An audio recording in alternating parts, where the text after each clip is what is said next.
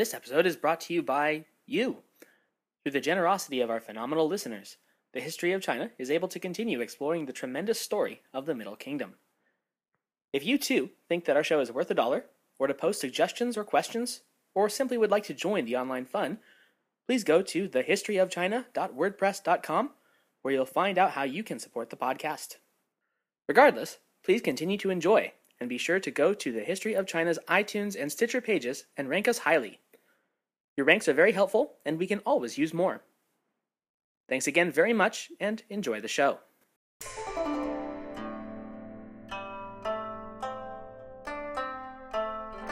Hello, and welcome to the History of China. Episode 29 The Decline of Han. Last time, we went over the reigns of the two and a half emperors child monarch Zhao, Prince Liu He, who didn't last a month before being fired, and the riches to rags and back to riches, Emperor Xuan. All directed and molded by the guiding hand of the regent lord Huo Guang. This time, we approach the end of the BCE, and with it the downward spiral of the Han dynasty into factionalism, nepotism, and popular loss of faith in the throne. You'll remember from last time that Prince Liu Shi was the first son of Emperor Xuan and Lady Xu Pingjun. He was born in 75 BCE, which was before his father's unexpected re-rise to nobility and power. Shortly after becoming a prince, however, he would lose his mother to poison at the hands of Huo Chengjun, who would then take Xu's place as empress in 70 BCE. Three years later, Emperor Xuan declared the then eight-year-old Liu Shi his heir, which placed him squarely in the sights of his stepmother, who wanted one of her own sons to inherit the empire. Now the crown prince, Liu would survive several attempts on his life before enough evidence was presented to Xuan of his wife and her family's machinations. The entire Huo clan was executed, and Empress Huo deposed and placed under house arrest for some 12 years. Crown Prince Shi would spend the rest of his childhood and adolescence in the care of the kindly and childless consort Wang, who was declared Empress Wang in 64 BCE for the express purpose of caring for the heir of Han. Prince Shi would not receive any major position in the government during his young adulthood. Instead, he spent his days studying the Confucian classics, learning from Confucian scholars, and, as young, powerful men are wont to do, cavorting with his retinue of consorts, of which he favored consort Wang Zhengjun, who bore him his first son, Liu Ao, in 51 BCE. As was to be expected from all that Confucian teaching and studying, Crown Prince Shi became an ardent Confucianist in his political and personal leanings. And, to be sure, being ardently Confucian generally means being quite mild-mannered and prone to inaction and indecision, descriptors that pretty nicely describe the heir apparent. This would come to grate on Emperor Xuan, who had himself taken the far more pragmatic and workable approach to government of a legalist slash Confucian blend. Tough, but fair. This disagreement had boiled over once at a dinner in 53 BCE, when Prince Shi had insisted that his father should appoint far more Confucian scholars to the court and into key positions. The emperor had grown significantly displeased with this suggestion, and stated that Confucianists were, in effect, impractical, head in the clouds bookworms who couldn't be trusted with deciding what was for lunch, much less run a nation. In the heat of the ensuing argument, Emperor Xuan declared that the crown prince would bring about the downfall of the empire and the Liu clan due to his Confucian leanings. And, spoiler alert, those words would be fairly prophetic. Alright, maybe it's not quite as bad as all that. But Xuan had grown dissatisfied enough with his indecisive son that for a time he considered deposing him in favor of his younger son, Prince Liu Qin. But because of the love he still bore for Prince Shi's long dead mother, he couldn't bring himself to unseat their child. And so, when Emperor Xuan succumbed to illness in 49 BCE, the same year, by the way, that half a world away, General Gaius Julius Caesar would lead his armies across the Rubicon to become the Roman dictator for life, it would be the 26 year old Crown Prince Liu Shi who would take up the mantle of Han.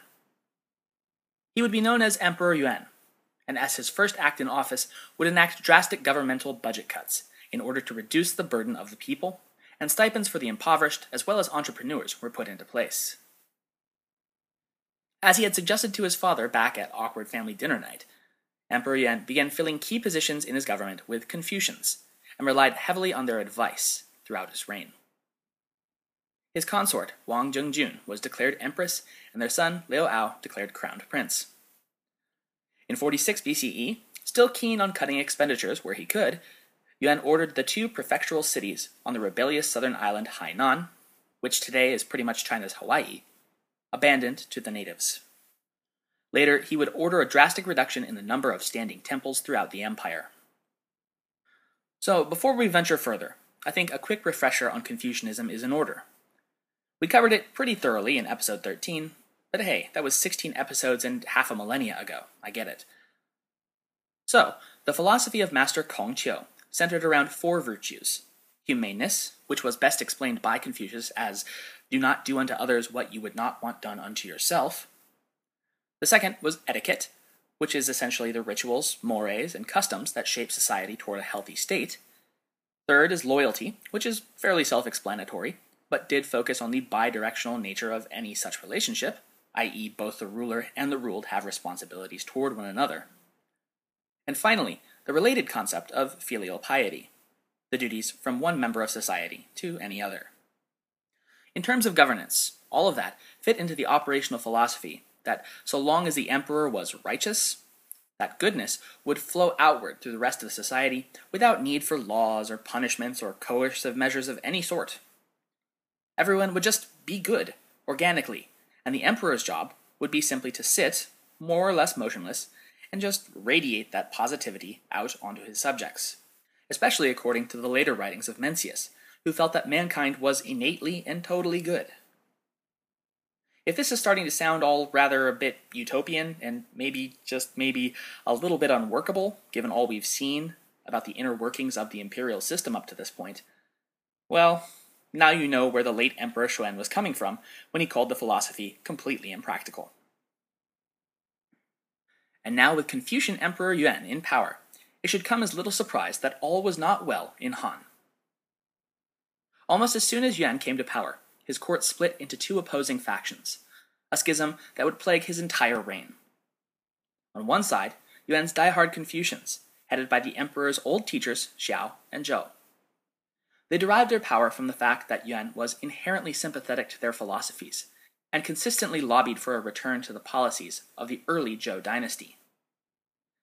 On the surface, this might sound silly. Who in their right mind would want to go back to the policies of a failed 800 year old dynasty? But remember that the Han dynasty had been founded by Emperor Gaozu specifically to emulate the remarkable success of the Zhou dynasty, so such sentiments were not actually so far fetched.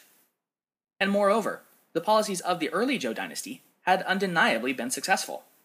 The dynasty's failure, you'll remember, had come about during the latter half of its existence. On the other hand, the so-called court faction, led by Imperial Secretary Hong Gong and his chief eunuch Shi Xian, achieved influence due to their physical proximity to the emperor, as well as their key role in processing imperial edicts and reports to the sovereign. They argued to maintain the political traditions of the Han dynasty, and they were absolutely ruthless in protecting their interests. Between engineering demotions and suicides of the Confucian leadership, within a year, the court faction would emerge, for a time at least, victorious against their eviscerated rival bloc. This was further compounded in 43 BCE, when a series of strange astrological and meteorological events were interpreted to mean divine displeasure at the policies of the remaining Confucian politicians. Though this resulted in the temporary demotion of two more Confucian officials to local posts, the re-emergence of these strange heavenly signs in 40 BCE reopened the issue. After all, how could the signs have reappeared if the Confucian officials had been to blame? Unable to offer a reason, the court faction could but watch as the demoted Confucian officials were summoned back to the capital and reinstated, before subsequently being betrayed and killed later on. Honestly, the tit for tat nature of the rival factions goes on and on, and gets a little boring. We've covered the general nature of the animosity between them.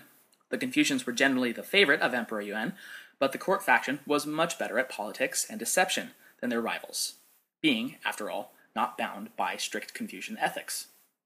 And they routinely undermined their position within the government. You get the picture. One of the brighter moments of Emperor Yuan's reign would be the establishment, at long last, of complete hegemony within Central Asia. Last time, we discussed the civil war that had broken out within the Xiongnu Confederacy between the three chieftain brothers, Zhezhi, Hu Hanye, and Renzhen Chanyu. Renzhen had been killed by Zhezhi, and Hu Hanye had pledged himself to Han in exchange for imperial assistance against his elder brother. As a result, Zhezhi Chanyu's forces had been pushed to Central Asia, where they'd made a living raiding and harassing the Wusun kingdom, as well as the outlying territories of the Xiyu western kingdoms. In 44 BCE, Zhezhi had demanded the return of his son, who had previously been sent as a hostage to Chang'an in hopes of peace between Han and Zhezhi's Xiongnu faction. But when Emperor Yuan obliged the Chanyu, the escort sent along with the returning prince was executed upon arrival at Zhezhi's capital. No word whether this betrayal occurred anywhere near the Ides of March of the year, but it did seem to be a year of assassinations. Et tu Zhezhi? This apparently unprovoked murder wouldn't be answered for some eight years, until 36 BCE. Zhezhi Chanyu had by this time established himself as the terror of Central Asia, forcing Wusun, Xiyu, and even the powerful Da Yuan kingdoms to pay him tribute. Thus, Han commander Gan Yan Shou and his lieutenant Chen Tang reasoned that he might eventually become a threat to Han holdings once again, and took it upon themselves to destroy him once and for all. Given Zhezhi's subjugation of the region, they guessed that he wouldn't have many steadfast friends to call upon for aid in the event of an invasion. And since he had just finished construction of his new capital city on the banks of Lake Balkhash in modern Kazakhstan, they reasoned that it was unlikely to be heavily fortified just yet. So the pair planned to requisition the Han colonization forces of the western region, along with a contingent of Wusun warriors who were friendly to Han and hated the Xiongnu in order to besiege and take Zhezhi's capital and end his reign of terror. The hitch to this plan was that they feared the civilian officials would disapprove of the action, and so they delayed seeking permission to strike. But when Commander Gan fell ill, Chen took it upon himself to forge the imperial edicts of requisition and led his colonization force and those of the surrounding vassal kingdoms against Zhezhi's Xiongnu. When Commander Gan recovered, he caught up with Chen and tried to make him change his course, but Chen warned his superior that it was too late to go back. Realizing that his lieutenant had the right of it, the pair drafted reports admitting their forged requisition, along with their rationale for having done so. They then split the force in two, with one half proceeding south of the Taklamakan Desert through Dayuan, while the other proceeded north through Wusun to surround the unsuspecting Zhezhi the forces rejoined on the outskirts of the Xiongnu capital, and combined with the Wusun armies, laid siege to and captured the city. Zhezhi Chanyu was killed in battle. As word reached Chang'an of this great victory against the hostile barbarians, the unorthodox means by which they had acquired their army was brushed aside. Who authorized this again? Meh, no matter. Hu Hanye Chanyu both impressed and terrified at the display of power and force projection the Han Empire was capable of, to have so utterly crushed his brother from such a distance. Made another trip to Chang'an to once again submit himself before the imperial throne and formally ask to become a quote, son in law of Han. Emperor Yuan would grow ill the following year, and questions of succession once again came to the fore of the imperial court. In a virtual repeat of Yuan's problems with his own father. Crown Prince Ao had grown up to earn the scorn and disappointment of his father, since he was well known throughout the capital for being a womanizer, a drinker, and little more.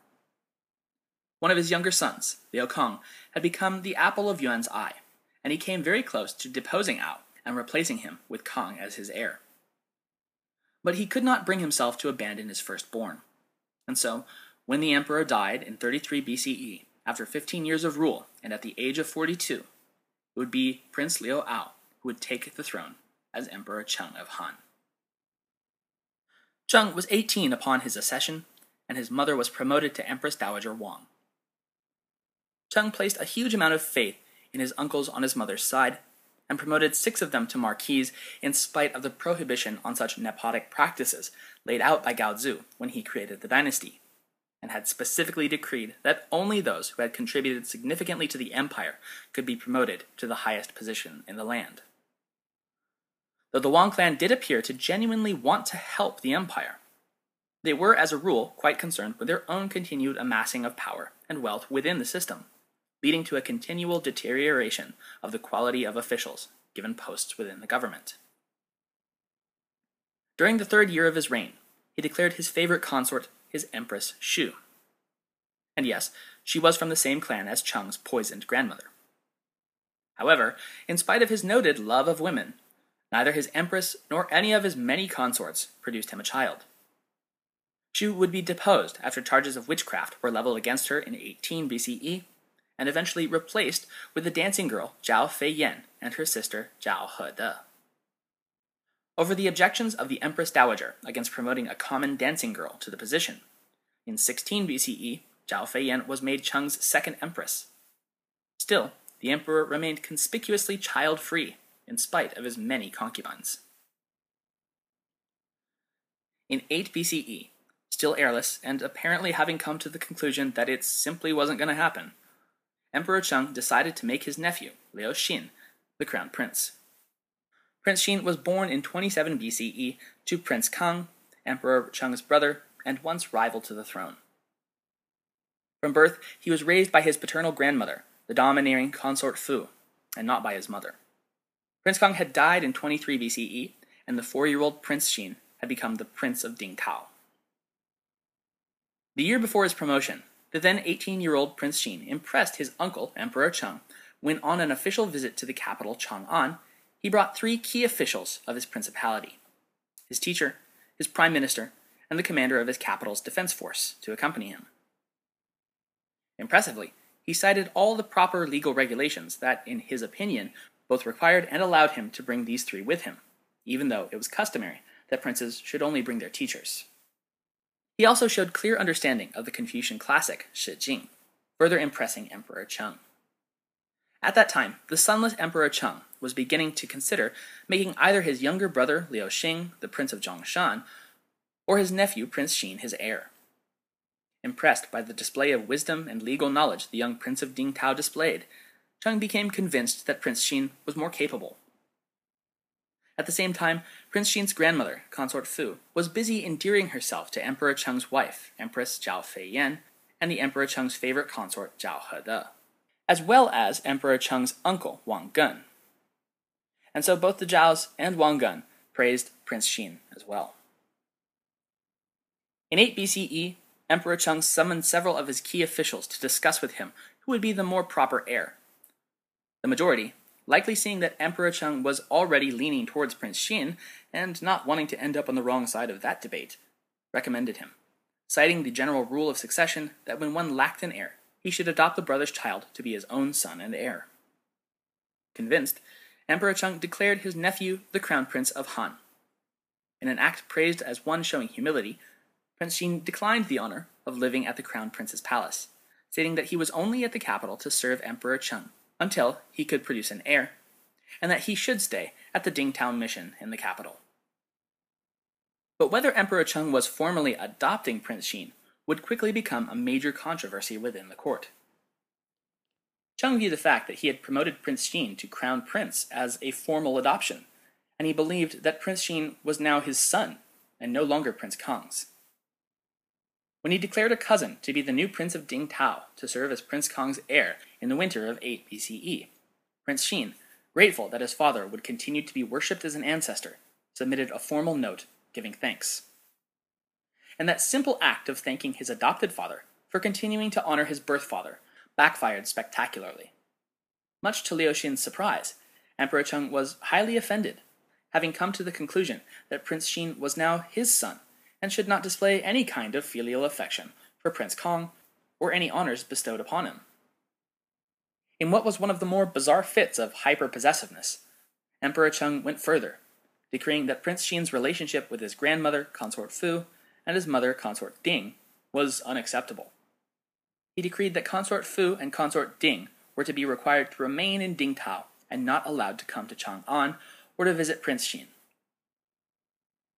After that whole episode had calmed down, though, Emperor Cheng's mother, the Empress Dowager, revisited the issue and decreed that Consort Fu be allowed to see Prince Xin, under the rationale that she, having raised him, was merely providing the role of a wet nurse. His mother, Consort Ding, however, would continue to be disallowed from the capital. Emperor Cheng died suddenly in 7 BCE, either from a stroke or possibly from an overdose of aphrodisiacs given to him by his consort Zhao Hede. Curiously, in an official report commissioned by Empress Dowager Wang, it was found that Emperor Cheng had actually not been sterile and had been able to produce two sons, one to his consort Cao in 12 BCE and the second to consort Xu in 11 BCE. But both had been murdered by Zhao Hede out of jealousy, with Cheng at least tacitly looking the other way because he was enamored with the infanticidal consort. Fearing reprisals, Zhao Hede killed herself, and the Empress Dowager stripped her clan of their titles and nobility. Empress Zhao Feiyan was spared, and she would become the next Empress Dowager. Crown Prince Liu Xin ascended to the throne as Emperor Ai of Han at 20 years old in 7 BCE. In stark contrast to his layabout and extravagant predecessor, both the court officials as well as the people of the empire were initially excited about their new monarch, as he appeared to be both intelligent and capable. He quickly ended Emperor Cheng's practice of delegating imperial authorities to his uncles and cousins of the Wang clan, and appeared diligent in his rule. He also reduced personal and state spending greatly. Both the officials and the people thought that after the reigns of the indecisive Emperor Yuan and the impulsive and lavish spending Emperor Cheng, there would at last be a capable leader. That same year, a major proposal to reduce involuntary servitude was made by several officials. Princes would be limited to 200 servants, marquises and princesses to 100 servants, and other nobility and commoners to 30 servants, and that those servants would be freed after a period of three years. However, after the proposal was leaked, many owners pushed to have the proposal tabled, and Emperor Ai only issued a limited version of it, one which freed servants over the age of 50. The initial public optimism would quickly turn stale, however, as it became clear that official corruption was becoming even more prevalent under Ai. Taxes, though initially lowered, were re raised, and the Empress Dowagers remained in virtually absolute control of state affairs. And yes, I did say Empress Dowagers, because during the reign of Ai, we'll have no fewer than four sitting Empress Dowagers, a mind boggling and wholly unprecedented number. There was, of course, the two we expect Empress Wang, Yuan's wife and Cheng's mother, and Empress Zhao Feiyan, who was Cheng's wife. But in addition, both Ai's grandmother, Consort Fu, and his mother, Consort Ding, would demand their own dowager titles, in spite of having never actually been empress. Consort Fu had always been domineering, and her transition to Chang'an did nothing to help the matter. Though Grand Empress Dowager Wang had initially decreed that Princess Dowager Fu and consort Ding could see him periodically, every ten days, Fu quickly began to visit her grandson every day, reasserting her control over the 20 year old. Shortly thereafter, she insisted that two things be done. First, that she receive an Empress Dowager title, and second, that her relatives be granted titles like the Wang clan.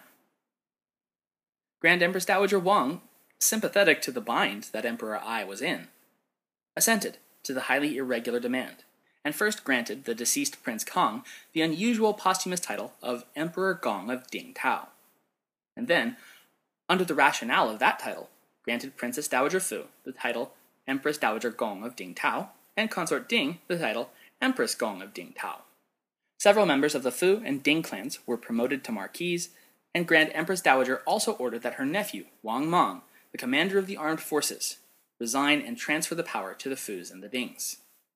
Emperor Ai, however, declined and begged Wang Mang to stay in his administration. Several months later, however, Wang Mang would come into direct confrontation with the now Empress Dowager Fu. At a major imperial banquet, the official in charge of seating placed Empress Dowager Fu's seat next to the Grand Empress Dowager Wang's. When Wang Mang saw this, he rebuked the official and ordered that Empress Dowager Fu's seat be moved off to the side. Fu was so upset by this that she refused to attend the banquet entirely, and in order to soothe her anger, Wang Mang offered his resignation, and Emperor Ai this time approved it. Following this, the Wang family gradually began to lose their grip on power. At Empress Dowager Fu's behest, the Fus and the Dings were installed in their place. In 5 BCE, Empress Dowager Fu would finally get what she wanted. She had repeatedly and loudly complained that her already completely unprecedented title was not nearly enough. She should be the Grand Empress Dowager, and the qualifier of Ding Tao simply had to go.